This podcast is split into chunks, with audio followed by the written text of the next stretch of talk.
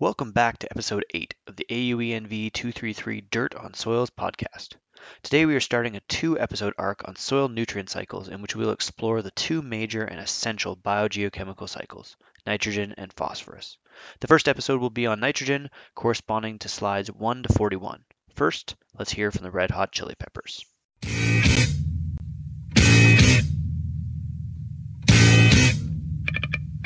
Some come up and some come down.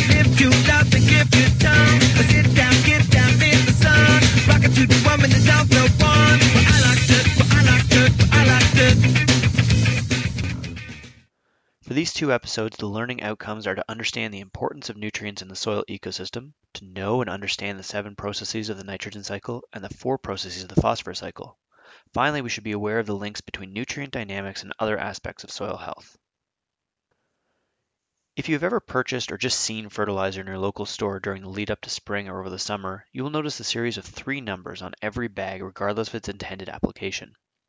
Those numbers are the key reason for fertilizer and represent the amount of the three primary nit- nutrients nitrogen, phosphorus, and potassium. The standard sequence of numbers is always in that order and indicates the ratio of different nutrients contained in the fertilizer with each number expressed as a percentage. Every brand has different mixtures and you can purchase bags of individual nutrients, e.g. phosphorus 040, depending on your use. You can use the number to figure out the weight of the nutrient contained in the bag by multiplying the bag weight by the percentage represented. Let's start by exploring that first and most important nutrient, nitrogen. So what's the big deal with nitrogen? Actually, for something we don't tend to think about much, if at all, a lot. Nitrogen is often the limiting nutrient for primary productivity in terrestrial ecosystems, which means that without nit- enough nitrogen, growth at the base of our food web is limited, meaning there is also a limit placed on higher links on the food chain as well. Given our reliance on agriculture as the basis to feed the world, it makes sense that more money and effort are spent on nitrogen management than any other nutrient. As we will see, soils are an essential part of the nitrogen cycle and key to recycling of nitrogen resources. Of course, with the focus on more productivity, we have turned to more fertilizers, and there are clear impacts of excessive nitrogen on the environment. Nitrogen is an essential building block for proteins, amino acids, and at an even more basic level, DNA and RNA, the literal building blocks of life. Increasing availability of nitrogen for plants means healthier foliage. It stimulates root growth and contributes to higher protein contents of seeds. However, it is a goal of nutrient management to apply the correct amount of nitrogen, as there are negative consequences for deficiency and oversupply. If limited in nitrogen, then plants will have higher sugar contents and lower protein contents, a big deal for health impacts. However, an oversupply can contribute to excessive growth and a lack of structure, and also the opposite condition of low sugar and vitamin levels.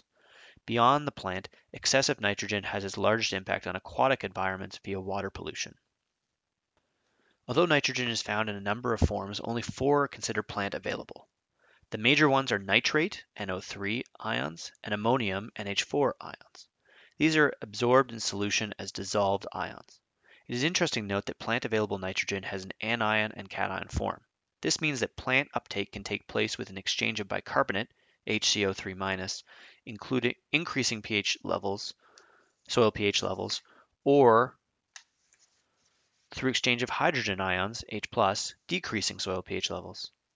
Other forms of nitrogen include NO2 ions, although these are rare, and organic forms of nitrogen in amino groups. Slide 11 shows the nitrogen cycle and deserves special attention as it is the basis of our discussion for major pathways. Overall, the nitrogen cycle is complex as it features nitrogen in all three phases of matter, and this figure is a bit of a simplification. In the figure, boxes represent various forms and stores of nitrogen, and the arrows are transformations of nitrogen, both lossing, losses and gains. The color of the arrows has some meaning, with bright green indicating replenishment of nitrogen and blue arrows indicating anaerobic processes. As we learned when discussing soil organisms, enzymes in microflora and microfauna drive most of the reactions, and those are represented by the small boxes labeled SO. The largest pool for nitrogen is the atmosphere, which consists of 78% nitrogen. However, it is not directly usable by the biosphere as it is in an extremely stable triple bonded form, N2. To become available or reactive, it requires this bond to be broken. This happens via two pathways. The fir- both are with lots of energy. The first is through lightning, and the second is nitrogen fixation from microbes. Reactive nitrogen can also be returned to the atmosphere as triple bonded N2 through a process called denitrification, representing bookends on the cycle. A second major pool is the soil, which contains between 0.02 and 0.5% nitrogen by weight. This works out to being between 10 to 20 times the amount in vegetation. 95 to 99% of this soil nitrogen is in organic forms that are not available for uptake without some transformation. Based on this organic form, the amount of nitrogen parallels the amount of soil organic matter and is about and it is about 5% of that total. Unless in an area where large amounts of fertilizer have been applied, then only between 1 to 2% of soil nitrogen is inorganic. As we will see, this occurs because mineral forms of nitrogen are much more soluble in water. Let's start the discussion of the processes underlying the nitrogen cycle with fixation, or how nitrogen moves from the atmosphere into the soil. Next to photosynthesis, this is probably the most important biochemical reaction on Earth. Fixation is performed by soil bacteria, but only a limited number of them. Some specific examples are Rhizobium, Actinomycetes, and Cyanobacteria. The key, the key aspect to the process is the catalyst enzyme nitrogenase. The chemical reaction shown on slide 14 also highlights the need to consume energy, represented here as 6 electrons, in order to break that triple bond of N2. Because of this energy requirement, this process is enhanced when it is symbiotic with plants, as they can supply energy from photosynthesis. It can also take place freely in the soil without the presence of plants. The most commonly known plants that help with nitrogen fixation are the legume family. In this family, the symbiosis is between rhizobial bacteria and the plant's root system. The formation of root nodules serve as the site of nitrogen fixation. See slide 17 for more details on this nodule formation. Similar to what we noted with fungal hyphae networks, the exchange is that the host plant supplies carbohydrates for energy, and the bacteria act as a source of reactive nitrogen to make essential compounds such as proteins and chlorophyll. Root nodules can also form on non-legumes, such as various woody shrubs and trees like alder and lilac. The importance of these plants is their ability to make more nitrogen available for other plants through plant materials, leaf litter, crop residues, etc. In an agricultural context, one can use a crop rotation to increase organic nitrogen in the soil by planting legumes in one se season, or even specific crops selected for these properties. See the tillage radish example in our slides then leaving crop residue on the fields and planting a crop that requires nitrogen in the following season. It is obviously helpful if both of these crops have some market, and in eastern Ontario, it was a combination of soybean and corn as a cropping system. The same preparation of soils can happen in natural environments, with nitrogen fixing plants becoming some of the first to colonize recently disturbed land and starting successional trajectories. Nitrogen availability was a limitation on agricultural productivity, and so there was a lot of effort put into designing artificial means of adding nitrogen to increase growth yields. The Haber-Bosch process was developed in the early 1900s as an artificial means of creating plant-available nitrogen. To give an idea of its importance, it was awarded two different Nobel Prizes, one for the discovery of the process and one for its industrialization, primarily happening after World War II. The chemical process is very similar to fixation and requires very high temperatures and extreme pressures. Because of this, about 1 to 2% of global energy supplies are required for the creation of chemical nitrogen fertilizers. It's a big business, and also very carbon intensive. The discovery of an artificial source of nitrogen contributed to a quadrupling of agricultural productivity, and as of right now, more than half of the earth is fed by food that involves additions of synthetic fertilizer. The figure on slide 18 shows changes in the relative amounts of natural nitrogen fixation and anthropogenic sources either through artificial processes or cropland rotation. We can see that the anthropogenic inputs now exceed the natural processes and artificial fer fertilizers fix as much nitrogen as natural processes. Let's look into the next big process, mineralization and immobilization. These are opposite processes that work to either break down large organic molecules into inorganic and plant available nitrogen, or the opposite. Mineralization begins with decomposition into simple amino compounds or amine groups. These are hydrolyzed and nitrogen is released as ammonium ions, which can then be oxidized into nitrites and then nitrates. Immobilization, which can be biotic or abiotic, moves in the opposite direction, locking nitrogen into large organic molecules. It is important to recognize that both are happening simultaneously and that the net effect is either an increase or decrease in nitrogen availability. The major factor determining this is the carbon to nitrogen ratio in the soil. When the carbon to nitrogen ratio is low, usually less than 25 to 1, mineralization dominates to create inorganic forms of nitrogen. When the carbon to nitrogen ratio increases to more than 25 to 1, then immobilization is the dominant process and more inorganic nitrogen ions would be removed from the soil solution. The ratio of carbon to nitrogen can change with addition or subtraction of either component. However, most immobilization is triggered when microorganisms working to decompose organic residues require more nitrogen than is available from those residues. This means they would scavenge nitrogen from the soil. This usually happens in the first generations of microorganisms, linking back to our discussion of the priming effect and a similar nitrate depression period during that time. Now that we know more about the movement between organic and inorganic forms of nitrogen, what is the fate of these inorganic forms from the first steps of mineralization? One is ammonification, the creation of ammonium ions. There are two major pathways for these ammonium ions. The first is potential volatilization, or the creation of ammonia gas, NH3, which represents a loss of nitrogen from the soil. This reversible reaction is an equilibrium between soil solution ammonium ions and ammonia gas. This reaction reveals two things. One, volatilization is more likely to occur at high pH levels, as the hydroxide ions, OH-, will have a higher concentration and push the reaction to the right. Two, if we add water or amendments that produce ammonia gas, the reaction will move to the left, increasing pH. Additionally, volatilization is more likely to happen in soils with low amounts of colloid surfaces, so sandy soils would experience more than clay soils, and in places with higher temperatures, i.e. at the soil surface. This second point is important because it speaks to the importance of incorporating manure or adding water once you've applied those types of fertilizers. The second pathway for ammonium ions is nitrification, an oxidation reaction. This takes place through two specific groups of bacteria that obtain their energy from this reaction, and in two stages.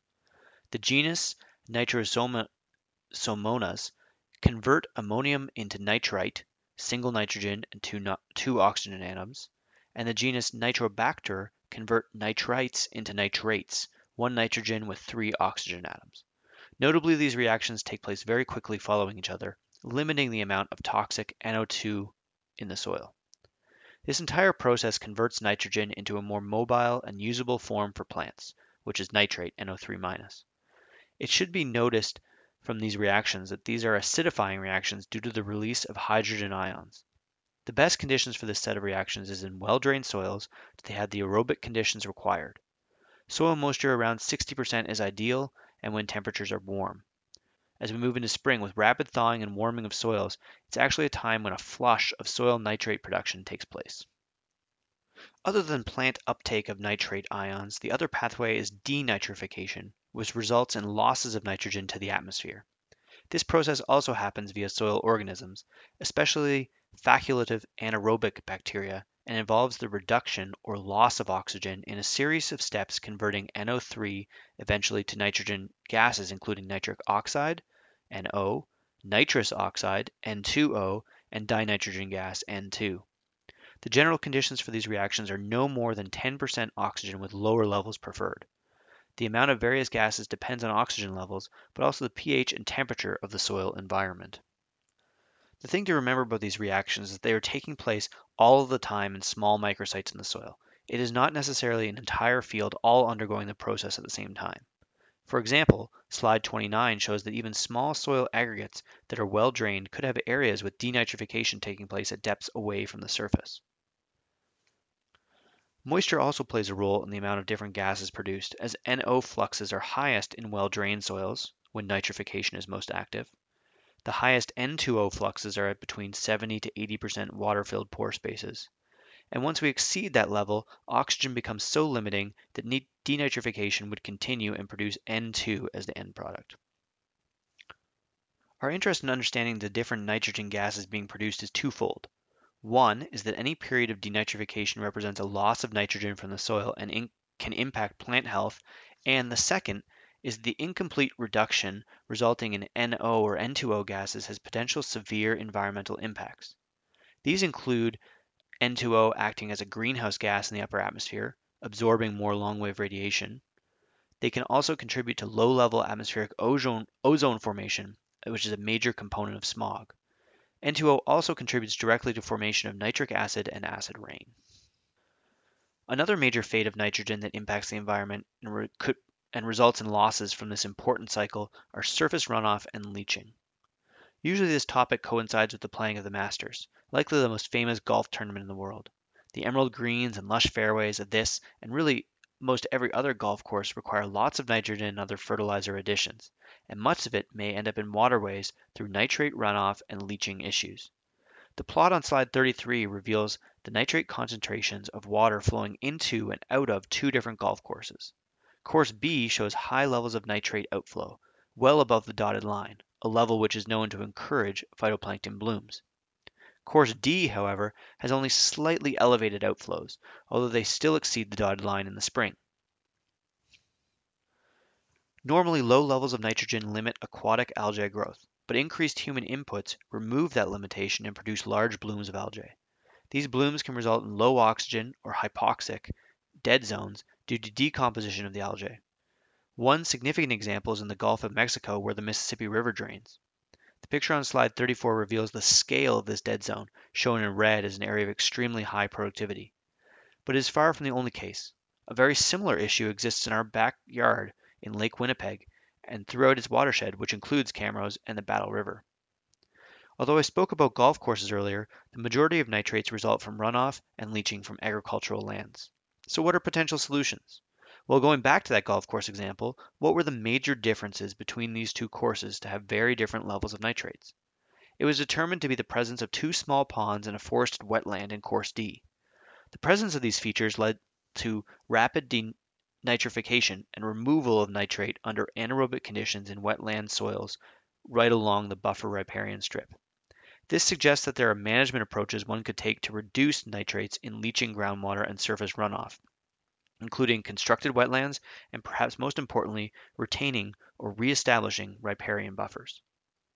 However, a major effort needs to be undertaken to improve efficiency of nitrogen application. It is really over-application of nitrogen fertilizers that contributes to loss. That over-application leads to plants not being able to assimilate the nitrogen and it will then be lost through leaching, surface runoff, or denitrification and volatilization. There are two ways to approach this. The first is on the addition side, where we should use nitrogen more as a supplement rather than a required application. And the second is on the subtraction side, where we can try to limit losses of nitrogen, such as leaving residues to retain nutrients in the system. Specifically, in an urban context, here I'm thinking about grass clippings on your lawn. There's really no need to apply fertilizers if you leave that source of nitrogen on your lawn. From an agriculture perspective, adjustments can be made to using legume rotations or cover crops and also avoiding overly optimistic yields that would require large nitrogen applications at the beginning of the season. Improvements are also being developed in terms of slower release fertilizers to avoid major spikes of input. So that's it for our discussion of nitrogen. Next up, a discussion of the second major nutrient cycle, phosphorus. Until then.